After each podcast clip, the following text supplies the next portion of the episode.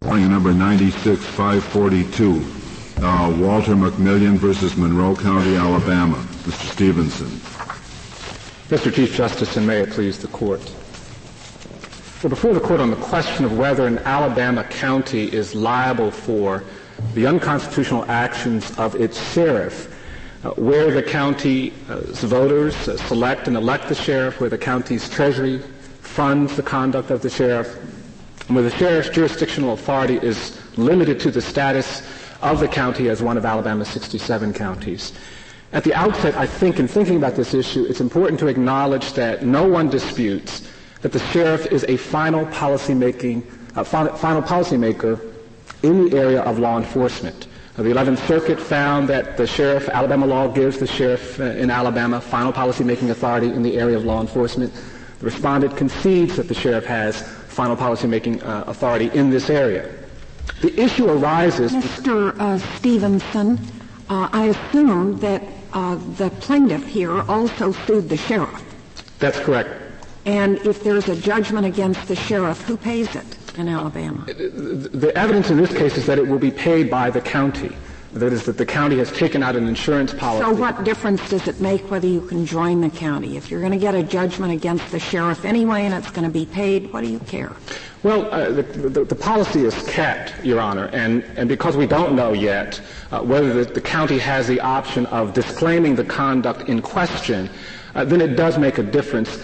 I, presumably, if you sue the sheriff and get a judgment, somehow that money is going to be produced to pay the judgment. That's not required under Alabama law. That is, what happened in this case is that there is evidence, and again, the evidence is not developed, uh, that the county has elected to take out a policy which may cover the sheriff's conduct here. And while we think that's relevant in deciding uh, the county's interest in this matter, it's not dispositive of whether the petitioner will have access to uh, county funds. And it's certainly not required under Alabama you, law. You, you, suggest perhaps in other Alabama counties there might not be an insurance. That's correct, Justice Frank, uh, Chief Justice, Mr. Chief Justice, that, that there may not be. And well, ha- has there ever been a judgment against a sheriff in Alabama in a civil case or a 1983 case? in the history of Alabama? Has there ever been a civil judgment against the sheriff in his capacity as sheriff? Yes. And ha- have the judgments been paid? Not necessarily by the counties, no. But have they been paid somehow? Uh, it depends on the solvency of the sheriff. If you mean, can, the, can a judgment be collected by the individual sheriff? I think that's yeah, that the answer to that question is yes. Mm-hmm. That is, uh, we can recover from the sheriff, but our position is obviously that where the sheriff was able to affect Mr. McMillian's, the petitioner's arrest, and to put him on death row pretrial and to suppress evidence that was withheld from the prosecution. He did that because he had the power and status given to him by the county. And we think that 1983 ought not limit the remedy. Well, maybe it was given to him by state law or by the state constitution. Certainly the sheriff had the power and the authority to take the actions apparently that he did. Well, yes, but under Alabama law, the, the, the, provisions that deal with the conduct in question here make it clear that he exercises that authority for the county. On page uh, well, I, I, suppose, correct, correct me if, if I'm wrong, I, I would suppose that if in Alabama uh, the county is liable for the acts of the, sh- uh, for the judgments of the sheriff, that would not necessarily follow in a 1983 suit because you'd still have to comply with Monell. That's right. And, and, and we think that's how the 11th Circuit dealt with this issue. The, the 11th Circuit held that because the sheriff's law enforcement authority is not shared with some other county official, that the county is somehow not liable. We think that's a misconstruction of this court's opinion in Monell and its progeny. And this court has never held that only local legislative bodies uh, can make policies for which a county is liable. Uh, just in the same way that a mayor can create a policy that the city council is not responsible for, the city council does not control, uh, he nonetheless makes a policy, if it's final, uh, that would subject the city to liability. Are, are, you asking for a rule that if the uh, final policymaker is elected by an entity, here the county, that entity is necessarily responsible for the judgment? Uh, not enti- it does not turn entirely on the election by the county's voters. We think that's an important element, um, uh, J- Justice Kennedy, but it's not the only element. Here, what else is there? I, I really don't see what else you rely on. Yes, um, well, well, there are several things. Sec- the, the, second factor, in addition to the county's election, the voters' election, is that the county pays for the county equips, the county funds, the county provides the resources for all of the sheriff's law enforcement functions.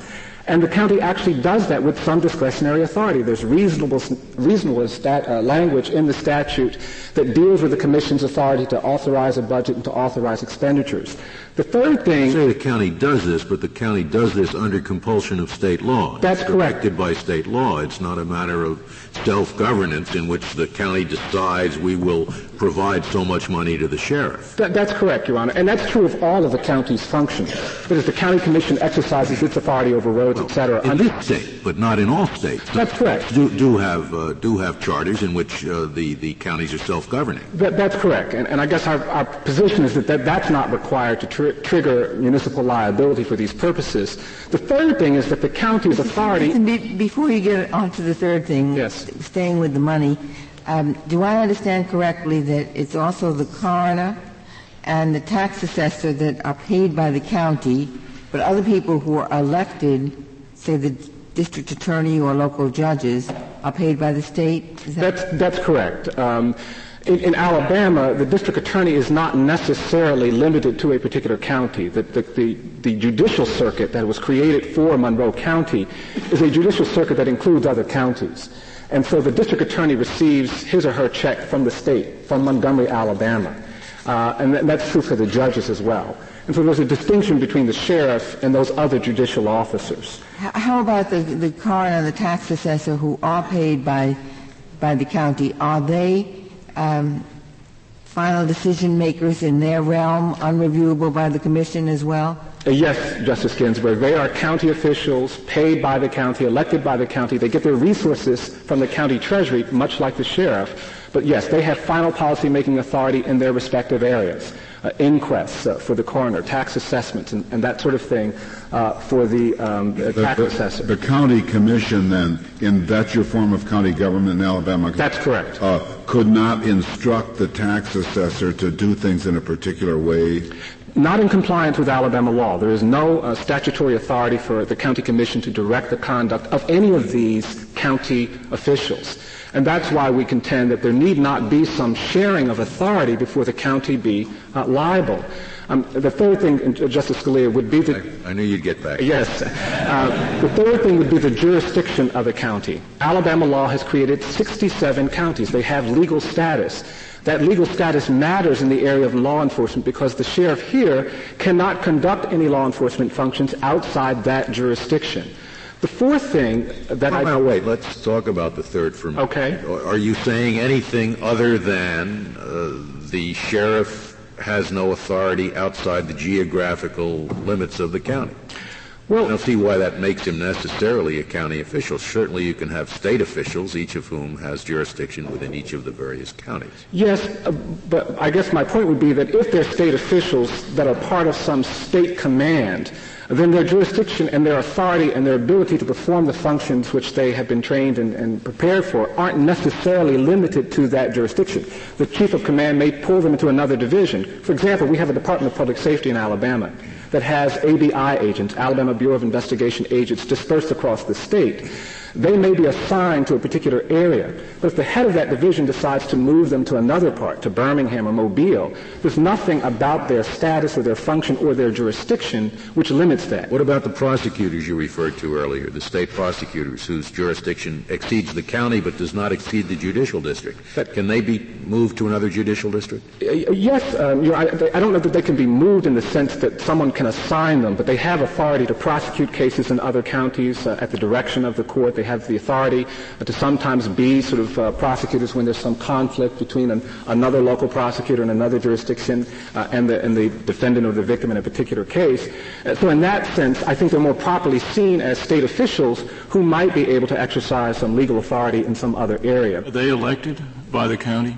They're elected by the judicial circuit. That is, uh, if the judicial circuit is bigger than the county, then everyone in that judicial circuit uh, would, would be the voting. Uh, is that any different from the sheriff of, of one county being able to enter into another county in hot pursuit?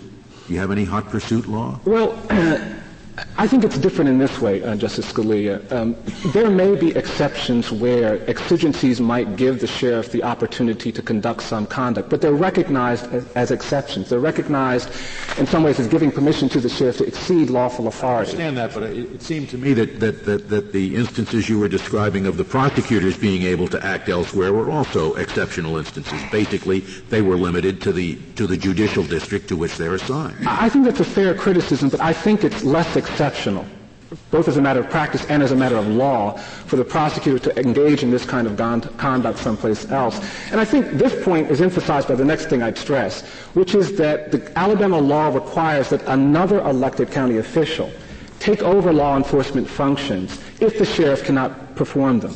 That is, the county coroner under Alabama law uh, assumes law enforcement functions for those circumstances and times when the sheriff can't do that.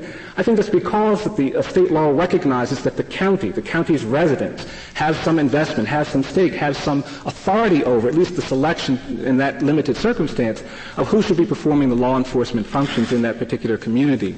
Uh, the other things that I would point to uh, would be the many references in Alabama law that clearly designate the sheriff as a county official.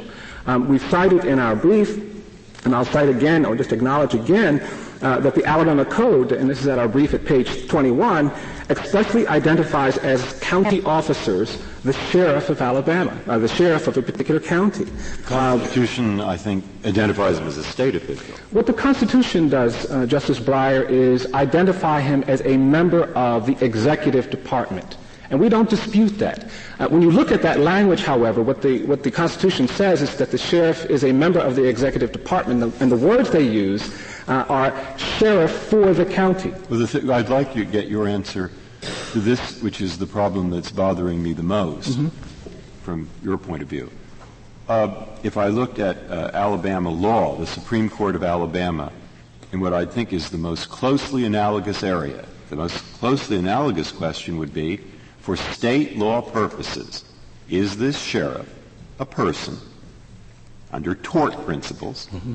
where the county is held liable under respondeat superior? And the Alabama Supreme Court says no.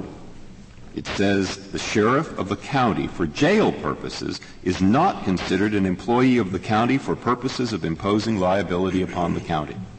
So if that's Alabama law, and they're saying for purposes of imposing liability, respondeat superior in tort, he's not a county official. How do you get around that problem? Well, I think that Alabama law is in conflict on the question, on, on that particular question, in, in, part because the Alabama courts have clearly said that they want to immunize uh, both the state and counties from tort judgments uh, for this kind of conduct. We don't think, though, obviously that's not going to, to, to, resolve the federal question, which, as this court has always acknowledged, is. What would the, but what, when you say conflict, I have a case here called King versus Colbert County, May 7th, 1993. And it seems to say quite clearly the sheriff is not considered an employee for purposes of imposing liability upon the county. That, that's right, Justice Is that in conflict? That, that's not in, there's no conflict about the tort liability of the state or the county with regard right, so to then why should 1983 impose respondeat superior constitutional tort liability upon a body that states do not impose respondeat superior liability upon? It shouldn't. The federal question here does not require this court to impose respondeat superior liability. If you accept our view, you recognize that the sheriff is the county official who engages in law enforcement authority for the county. So in that sense, he is the master. He's the superior. No one is under his control in a way, or he's not under someone else's control that we're asking you to make that party liable. What the Alabama counties have done is shield counties and states from liability. That's something they can do under state law. But it's our position that federal uh, Section 1983 was intended to provide federal remedies for people like petitioner. But you, but you are asking us to hold the county liable for the actions of, of the sheriff. It's not as if you were saying we're, we're just after the sheriff. No, that's right. Well, what is respondeat superior? Well, uh, Mr. Chief Justice, our position is that it's not in this respect. Uh, our position is that because the sheriff is a county official, because he does exercise final policy making authority for the county, and the county controls that sheriff in the sense that they elect him. The county funds that sheriff in the sense that they pay for his or her conduct, and that that sheriff is tied to that jurisdiction. That there is this nexus between the county and the sheriff uh, that, that does not make this respondeat superior. Uh, when Congress was talking about respondeat superior, uh, this kind of vicarious liability in, in 1871, well, they were dealing with the Sherman Amendment, which was trying to make uh, counties liable for any conduct by any persons riotously or tumultuously assembled in the community. That was liability, you know, for everyone, by anyone. The sheriff is not anyone. He is a government official. He has been elected and empowered by the local government to do the conduct that we're complaining about. And under those facts and circumstances,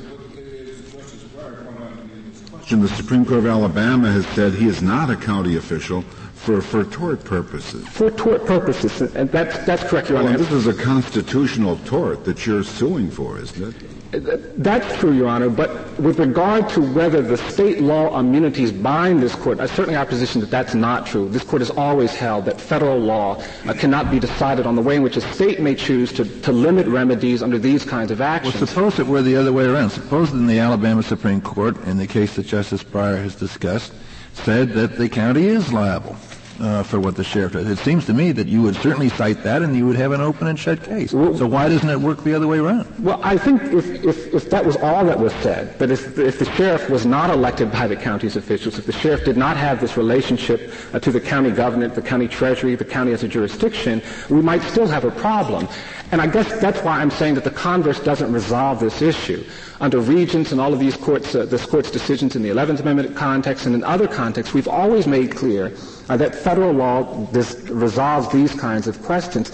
And I think that's consistent with what Congress was trying to get at. Certainly Congress did not intend in 1871 to provide this federal remedy, only to have state courts then decide that the constitutional officers or the county officials involved in this kind of conduct can be shielded from federal uh, remedies uh, by designating them as something other than the county officials that the rest of the code uh, identifies them as being. And Justice Breyer, my, my conflict term was a term not about tort law per se, but about all of these other provisions in the Alabama Code that clearly designate the sheriff as a county officer.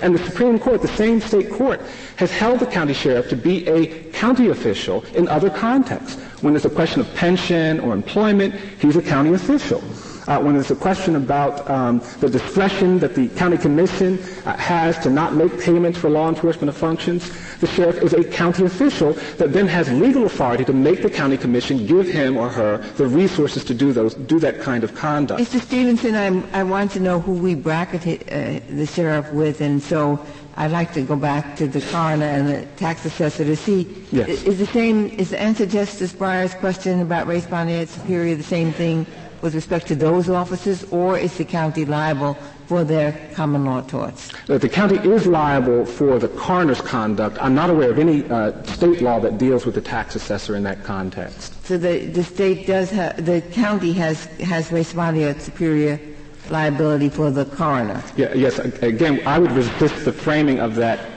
that liability as respondeat superior in our view, the, the, tax assessors, the coroner, are different parts of the power structure of the county government, just like the mayor and the city council and the alderman. If, if, the, if it's not responding respondeat superior, what, what, what is it? Uh, if, if, if, the president of a corporation does something wrong and, and the corporation is sued, don't we say that's respondeat superior, or am I missing something? No, that's right. Uh, but if a body. And if the mayor of a city does something and, they, and the city is held liable in the judgment, isn't that respondeat superior? I, I, don't, in my, in my understanding, no. That would be basically the city being liable for the conduct of one of its officials. And Monell used this terminology of local... Right, the city itself hasn't done it other than through a human agent. And yes, and so in that sense, the city is the person that is represented by its official. In that context, the official with final If it's not respondeat superior, what is it? Some, some, some semantic legal category that I've never seen before? Well, I guess uh, it, it, would be the city's office officials making policy for the city in a way that creates liability for the city. Isn't it simply imputed liability?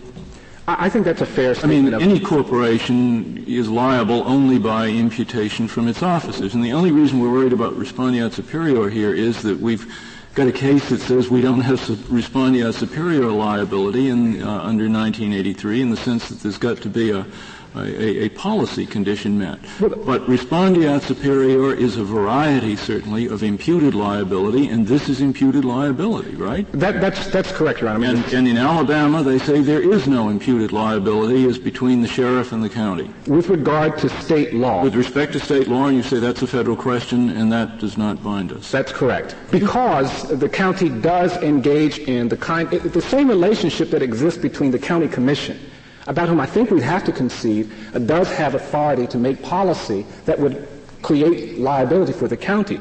The same relationship between the county commission and the county, that entity. And you're right, that county, that city can't go out and arrest somebody or subject someone to the kind of conduct that our client was subjected to. Well, when, we rela- when we're interpreting Monell, why, why don't we use this, this, why aren't the same policies that um, uh, inform that decision as to respondeat superior applicable equally as well to imputed liability? Because I think that the, the, the Congress intended to make localities uh, liable. That is, the treasury of the lo- locality liable. They, it intended to make municipalities liable because they were like corporations. That's why we decided Monell the way we did, that, that in fact uh, they were municipal corporations. But surely it is an essential characteristic of a corporation that its board of directors can decide what happens within that corporation. But you're coming before us here and saying that this is a corporation which should be liable under 1983. However, the sheriff is not subject to the commands of, of the board of directors of the corporation, namely the governing body of the county.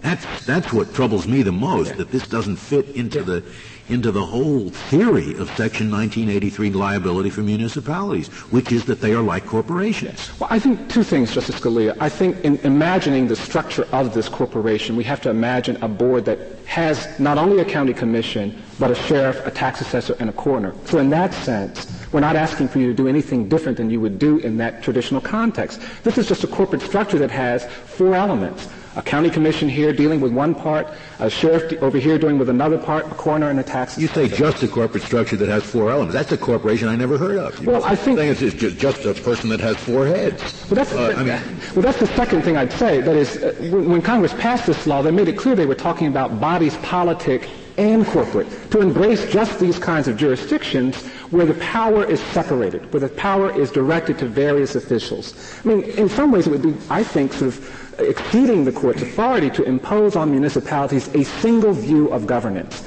That single view meaning that you have to have a single corporate body that makes all of your policy decisions in order for that, for that municipality to govern. I mean, Alabama has chosen to divide these powers in the ways that provide the sheriff with some functions, the county commission with some other functions, and the tax assessor and coroner other functions. And I don't think that the federal law would require that to change. But the decision was not to make counties liable.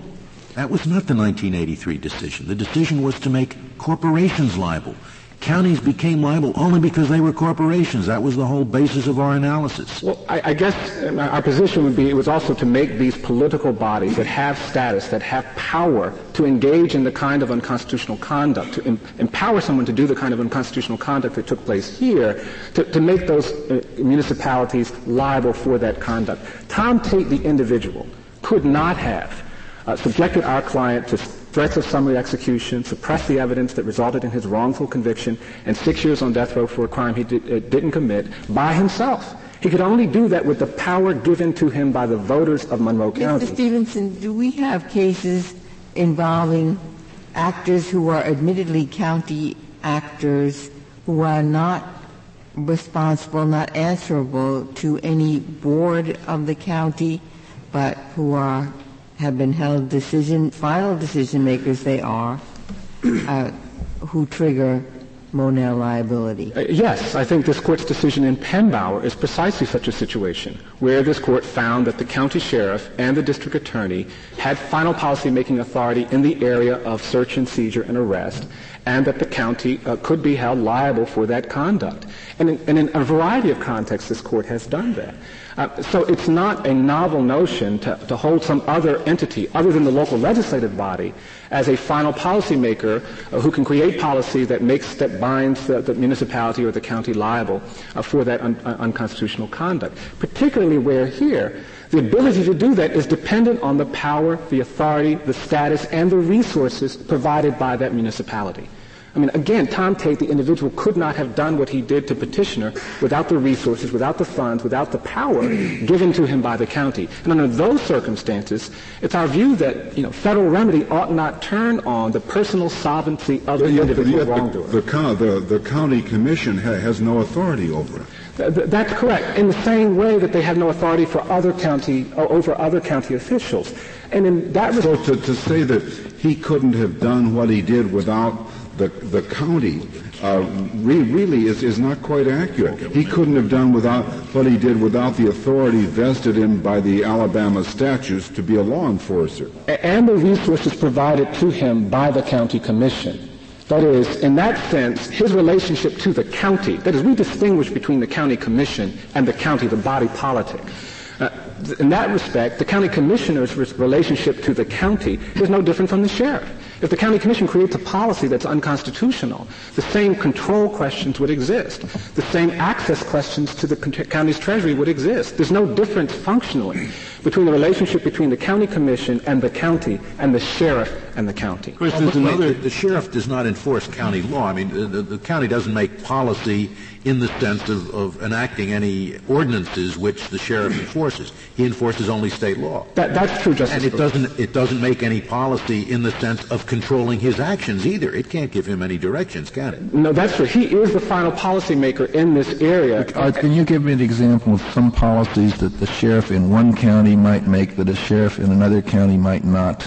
Certainly, the policies here a policy that would subject someone to racial threats and, and, assaults, a policy that would remove them from the county jail. Any other legitimate, give me some examples of some legitimate policies. Well, I mean, there are a whole range of legitimate policies. They might have a procedure for arresting people who are charged with DUI. Uh, that requires that they either do a breath. And this can vary from one county to the other because the sheriff sets that policy. Yes, that's correct. That's correct. Going back to the sense in which he, he speaks by and, and might perhaps, or speaks for and might be controlled by the county, the most important sense, I suppose, is, is that in which he is elected.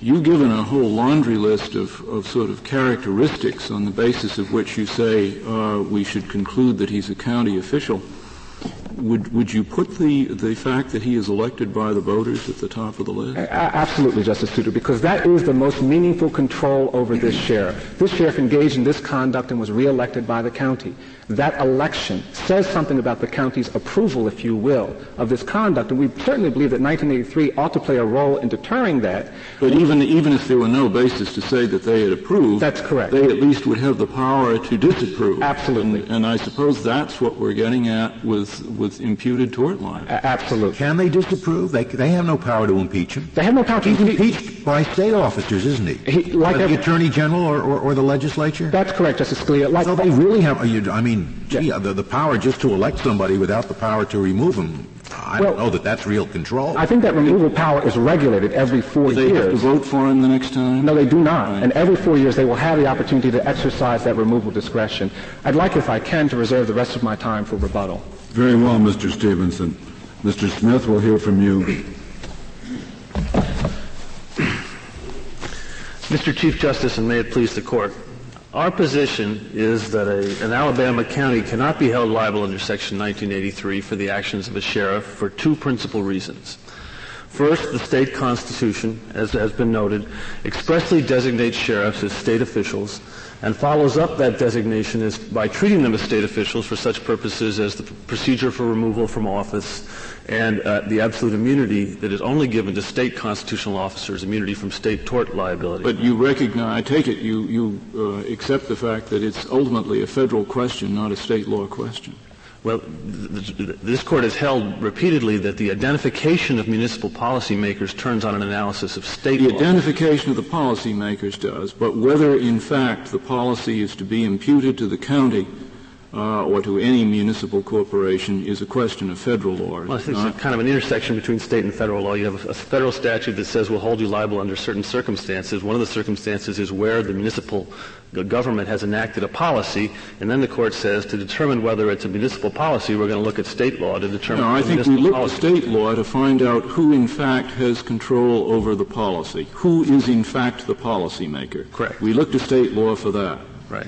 But whether, in fact, having identified the policymaker, the policymaker will be treated as a, as a state official or as a municipal official of some sort, that is ultimately a question of federal law, is it not? Well, I'm, I'm, not sure I understand the distinction. It seems to me what you have to do is you have a certain federal standard that, that has to be met, and then, then you, you, match that up against a set of state requirements or state structural uh, features of the state government, and you decide ultimately does the federal law, does the statute that Congress passed in 1871, was it intended to impose liability? Well, right, but I think I think the distinction is simple.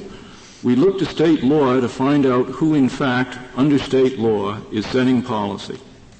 Once we have found out who that person is, since there is a difference between state immunity and municipal liability under 1983, we then say, as a question of federal law, is the person so identified a state officer or a municipal officer? And that latter question is one of federal law, isn't it? No, Your Honor, I really don't think you can answer that question uh, without looking at state law as well to determine. Well, you have looked at, you mean state law binds the question whether for 1983 liability an individual is a state officer or a county officer? I'm not talking here about whether it, it, prevent, it presents interesting evidence. I'm asking whether it is dispositive, whether state law is dispositive on that question.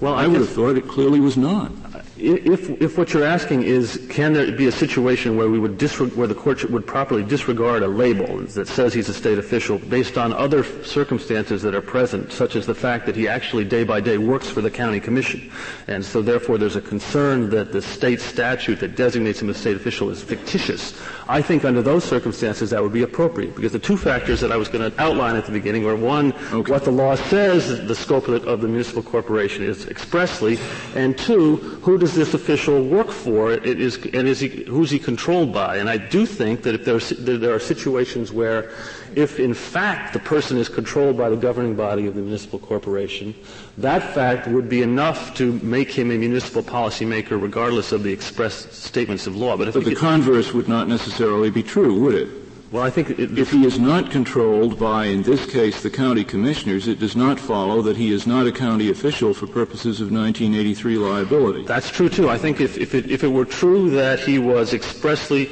uh, designated a county official by law, and the, and the court determined that the state statute said this is the county policymaker for X area of governmental activity, but, but we want him to be autonomous from this other governing body over here. That, I can imagine state law doing that too, defining the scope. Suppose they said just the latter. They said we want him to be autonomous from the county governing body, but we're calling him what he is, a county officer, works within the county, not outside. But he's not in any sense answerable to the commission. Right. Okay. Is he a final policy maker for the county for whom there is Monell liability? If the court were to determine that the state law established the contours of the municipal corporation such that the corporation includes not only a governing body, but another autonomous board or official who is supposed to be part of that municipal corporation, that we have a kind of hydra-headed corporation under state law, if the court were to conclude that that's what state law said, then yes, he would be a municipal policymaker. So you can have a situation where autonomous boards or officials are within the scope of the, of the municipal corporation because that's what the state decided to do. And it may be fairly frequent in big cities. That so that if this person were designated county officer, as I take it the coroner and tax assessor are, then you would not have any question about well, I, Monell liability. If you're asking about those specific individuals, I think that there's there are, those are those are kind of borderline cases where there's indications to go both ways. For example, the tax assessor works for the state as well as for the county, collects tax for, taxes for the state as well as for the county. He's supervised very closely by the state, but you don't have anything like the kind of express designation of a state official that we have here with the sheriff. Uh, let's stay with the coroner then. Okay. Uh, as to the coroner, he's, he's elected in the county, and he's, he's called a county coroner. He performs inquest functions, which kind of work with the yeah, state but, so, but you're saying that that officer would be considered a decision maker, final decision maker, although not responsible for, to the county commission and there would be municipal liability or county liability. What my position, uh, Justice Ginsburg, is that that's certainly possible. That if the full analysis of the law about the coroner came to the conclusion that the state intended him to be a county officer making policy for the county, his autonomy from the county commission would not by itself preclude that conclusion that, that he is a. All right. So he's not. A, he, he has that autonomy. Now, what else would we look to to, de- to determine wh- whether he was a county officer? Well, you would look at what state law says about whether he's part of the municipal corporation or not. And here, the state law is quite explicit on that subject and says not only is he autonomous from the county commission, but he is a state officer who is a member of the state executive department. Mr. Smith, you, your second point, as I understand it, was you, you, the label itself is not enough. You couldn't just pass a statute calling somebody a state officer, as I understand. You look at actual control to have uh, uh, significance. And in this case, if you ask about the day-to-day activities of the sheriff, not things that would justify impeachment or, or failure to reelect, but whether he assigns four officers to a district or two patrol cars and so forth, who controls him in that regard? Well, w- with respect to his day-to-day uh, activities, m- many of them are controlled by other state officials. The one you mentioned about where he's going to put his patrol cars, he's got a fair amount of assigning his personnel to different tasks. On, on those issues, uh, he's not supervised by anyone. That's so he's the final authority on those issues. Yeah, but you, there's several things you should understand. Much of his work is is under the, the supervision of state officials, state state uh, prosecutors, the, D, the DAs are state officials, the no, judges. I'm talking about uh, assigning policemen to arrest people and what part of the city to, to patrol and right. and how long hours they work and that sort of thing. Right. to the extent that he's, he's, he's the final con- the, the confines of what would be an impeachable offense in Alabama, he's he's got it. He's got final say on that. Sure. Well, yeah, but but I mean, within the confines of, isn't anyone ultimately within the supervision and control of whoever has power to remove him from office? Yes. If this sheriff, for example, decides to have no police cars. And the Attorney General says, we have a whole county here that is not being policed. They have no police cars. Wouldn't the Attorney General tell the sheriff, get some police cars or you're out of there? That's exactly what would happen. And then the governor would, would say, you, you, you, I want to report on my desk in the morning about what you're doing. He has to do something sufficiently serious to justify impeachment. But the impeachment... But just working eight hours instead of nine hours or seven hours instead of six, that sort of thing, he, he's the boss. But the list of grounds for impeachment, uh, Justice Stevens, include incompetence, neglect of duty, yeah, intemperance. How often are these county officials impeached? Very rarely, I assume, but they run their offices eight hours a day, seven days a week, 30 days a month, and they make hundreds and hundreds of decisions that are not supervised by anyone else. Well, that's precisely that's precisely why he's treated as a final policymaker, and, and that that is the way government is set up in many places. All right, so if he's Smith, you don't. I'm sorry. please go ahead. Going back to Justice Souter's question from before, which is if, if that's the test of the, the if if the question is who can control him, I suppose the people who have the greatest power, just as Justice Souter mentioned before, to control the actions of the sheriff are the county voters, because if he doesn't do the right thing, they won't elect him again. And, and if, so if that's the test, why isn't he then a, a, a county official? Indeed, any state official who is elected on a county basis would become, for Monell purposes, a, uh, a, a county official.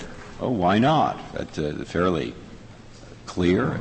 People pay the piper, call the tune, and uh, they're paid at a county level, and he's elected at a county level.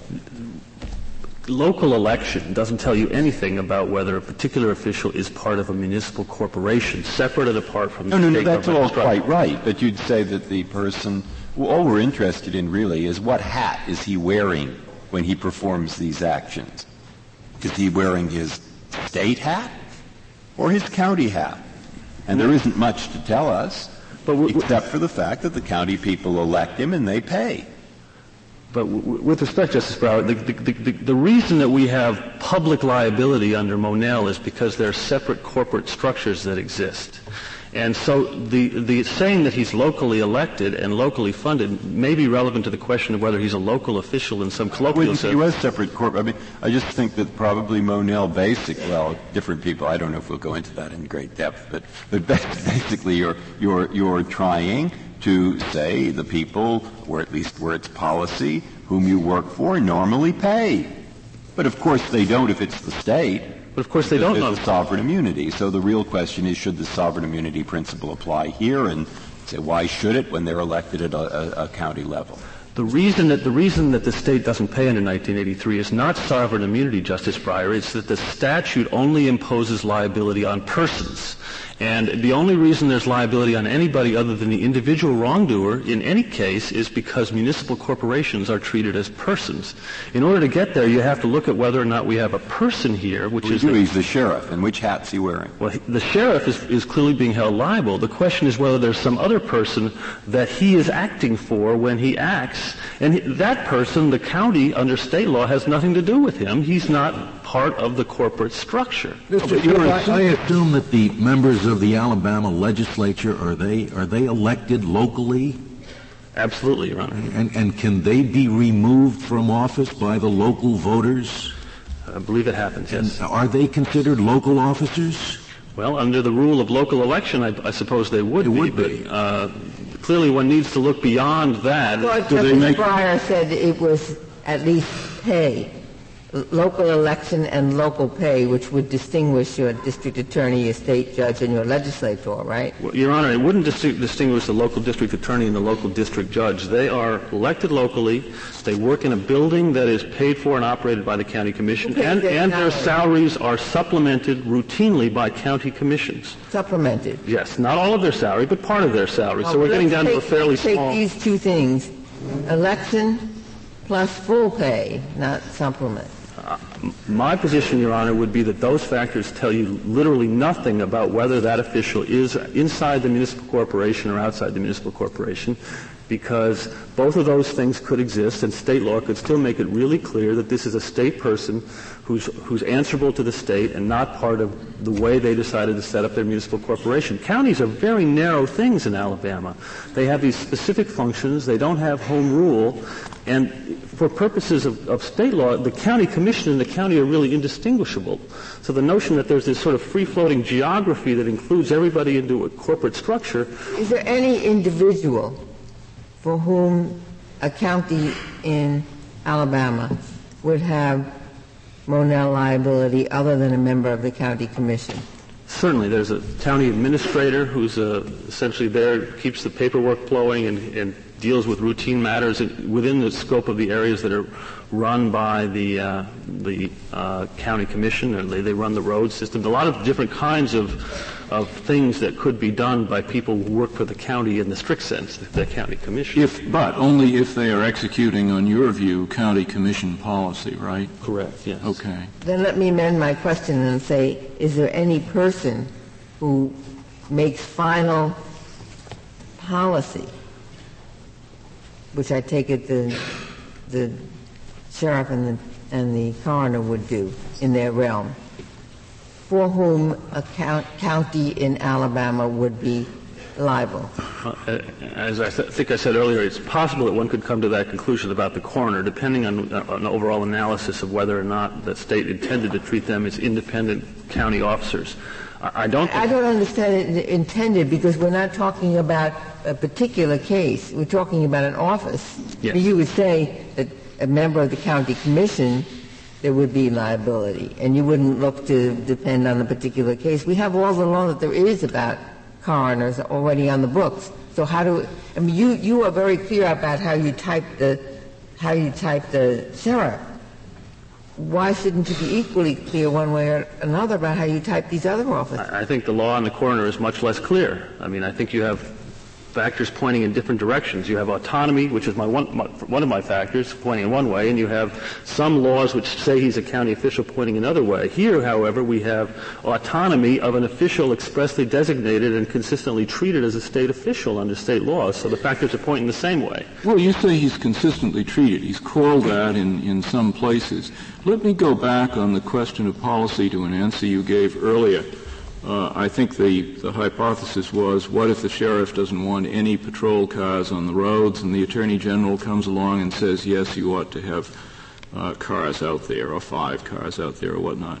Was it was it your answer that the attorney general uh, could make that policy decision and, and make it binding on the sheriff? I do not think that the Attorney General could call him up and order him to, to add an extra squad car to his patrol, right, no, patrol more carefully. If, if he had decided to not carry out his law enforcement functions, which is what the question was, certainly that would be an impeachable offense.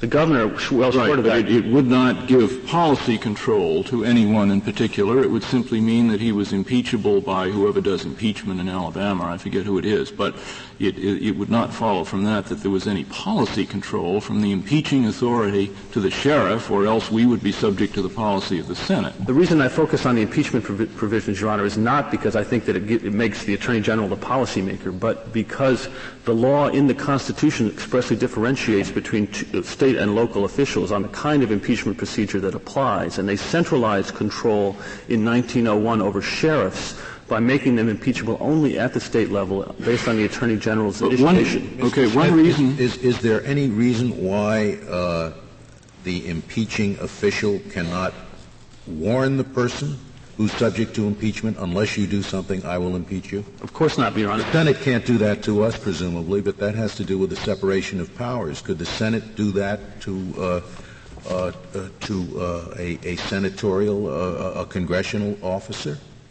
Sure, sure. Here, here, though, because he's a state constitutional uh, officer as well, the governor has the authority to make him report on any of his activities. And the, the, way the Constitution was set up in 1901, any false report that was made to the governor is by itself automatically an impeachable offense. So that in practice, what can happen much more easily than a, an impeachment is that you get called on the carpet by the governor, and uh, your misconduct or your misfeasance would then be publicized, and, and, the governor has a fair amount of practical control over sheriffs oh, for that. Influence, sure, but I take it. I'm sorry, I take it it's still your position that the impeaching authority in Alabama is not the policy setting authority over the operation of sheriff's departments in Alabama counties. That's no, not I, your position. That's absolutely right. I don't, I don't quarrel with the idea that he has a fair amount of discretion to make his own policies about how he's going to carry out. Nobody else does, so far as, as law enforcement policy by the sheriff's department for that county. No one else has it, does it? Which is precisely why it would seem strange to me to take a law which is supposed to have a much narrower rule of liability than respondeat superior and apply it in this context. Well, it is narrower in the sense that there has got to be a policy function function condition met. That is the sense in which it is narrower, and that, that condition would be met if, in fact, the sheriff is the policymaker for that county. But then you would have, I don't care whether you call it respondeat superior, call it imputed liability, whatever label you put on it, at that point, 1983 says, yes, the county may be held liable. Sure, but, but, but the, the, what I'm saying is state law doesn't say that. And you state law doesn't say that, but 1983 in Monell does. No, no, no, no. State, state law doesn't say that he is a county policymaker. It says he's a state policymaker expressly. So, it, but nobody at the state level can control the policy. Well, that's because he's got delegated authority under state law, which is what defines a policymaker. The DA is a state policymaker too when he prosecutes somebody. Lots of people have policymaking authority. Everybody's authority under Alabama law, or I presume the law of any other state, is ultimately, if, if, is ultimately delegated by state law. Sure. Counties have the authority that state law gives them. Governors do. Sheriffs do. So the fact that there is ultimately a state law answer who has the policy-making authority and what is its extent, that doesn't get you anywhere for Monell purposes because that's a wash item. That's, that's going to be true everywhere all the time.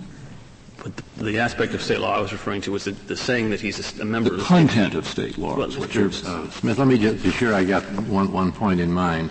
You say because he's a state official, he's implementing state policies when he decides how many patrol cars to put out and so forth.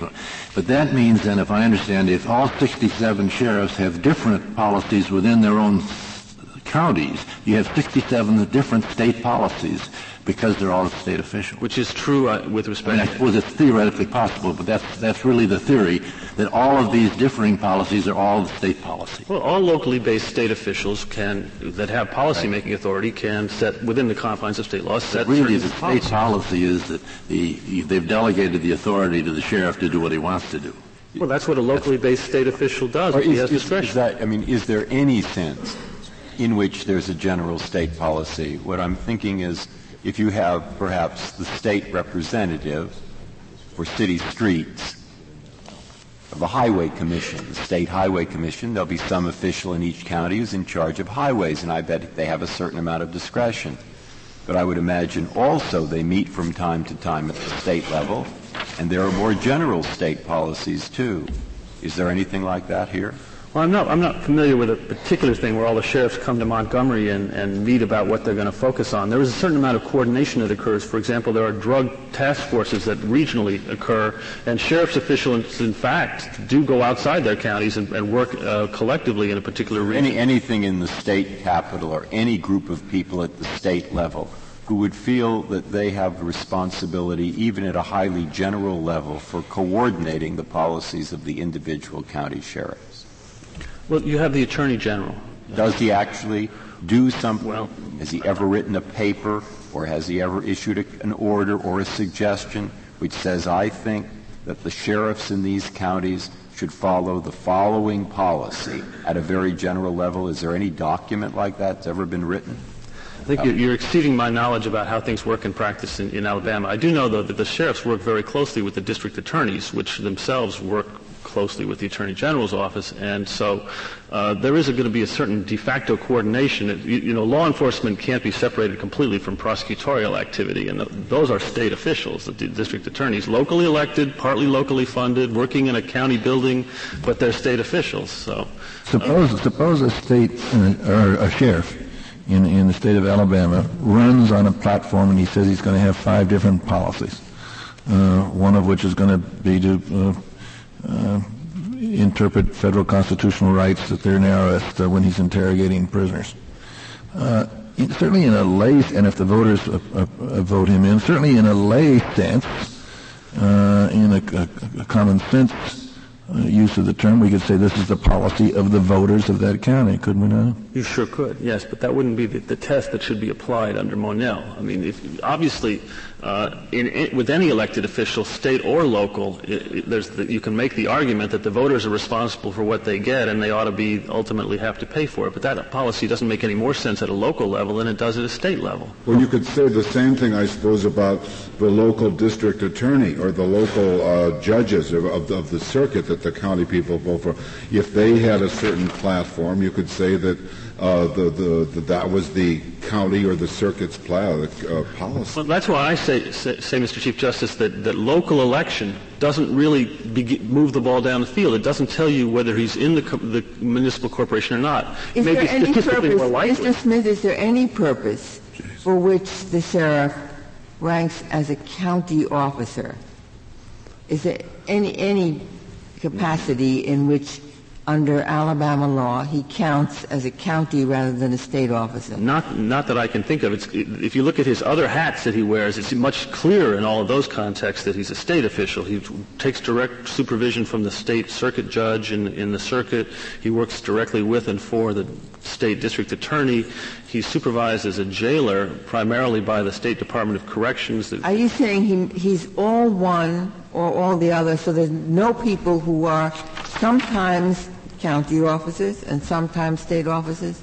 I, am saying that in this instance he's not. It's possible one could set the law up that way, that, that people have two different functions, and in one context they're supervised by the county commission over here and they're setting county policy, and in another context they're working with the judges over here and they're clearly implementing state policy. Well, that, let's take the supervision out of it because the one thing that we have to have is a, is a final policy maker, otherwise there's no case here, right? Sure, but that doesn't mean that final policymaker has to be w- without anybody who could come in and check what they've done or supervise them. I mean, the, power is delegated by one body to another. The, the second body can still be a final policymaker. It's, it's relevant, yes, I think, where but the you have already clarified, I think, that you don't have to have a policy, a, a commission over you in order to be a, a, final decision maker for a county within Monell. Yes, if state law is express and clear enough that we're still going to treat them as part of one single municipal corporation, that's true.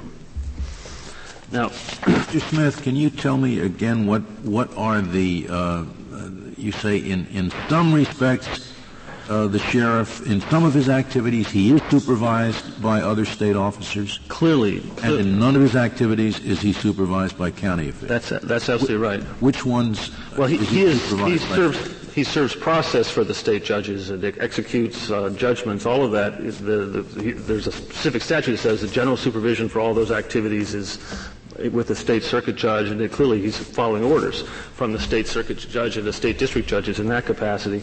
And he, when he's working uh, with the district attorneys, once they get involved in the law enforcement activities, he's working for them as well. Uh, so uh, there is a fair amount of activity there. In, in, in the operations of the jail, the, the Department of Corrections has, has uh, reports. They come in, they inspect that sort of thing. So there is there is uh, all these different ways in which he intersects and is supervised by state officials.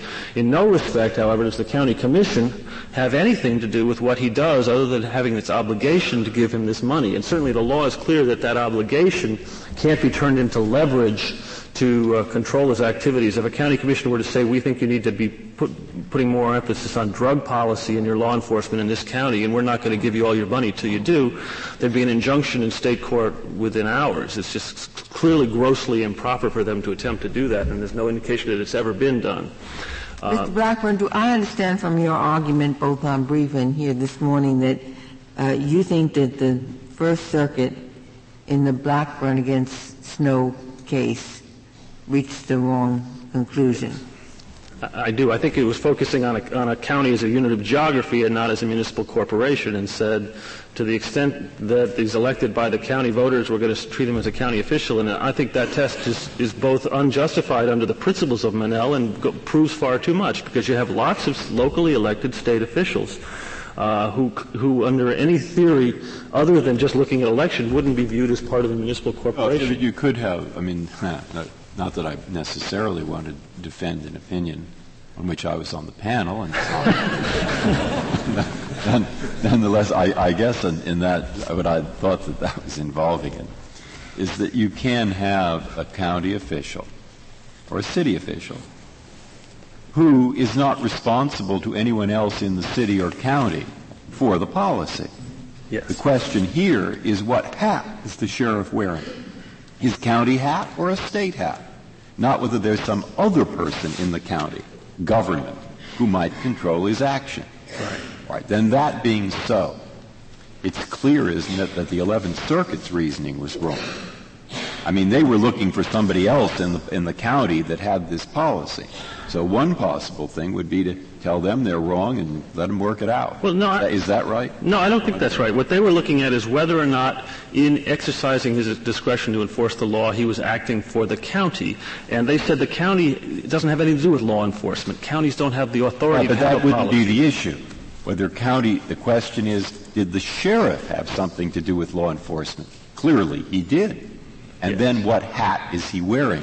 And he, it can't be a county hat if the county doesn't have any role in law enforcement. That's what they were saying. I mean, you could say it different ways and arrive at the same conclusion, which is to say he's a state official by law. He's got authority that's unrelated to, to the county commission's control. When those two things point in the same direction, you come to the conclusion, I think, that this is not county policy. Well, Mr. Smith, if you're right and the sheriff in Alabama is purely a state official, then should the K action have been dismissed against insofar as it was brought against the sheriff Not under in 1983? In his individual capacity, he certainly can be held liable if there's a fine. But not in his official capacity. That's true. Is your position? That's correct, Your Honor. The, they only brought it against him in his official capacity on the theory that uh, he was a county official, and, and I think the courts properly looked at the, the, the, suit against the county and the suit against him in his official capacity as being essentially identical, because obviously you can't sue him in his official capacity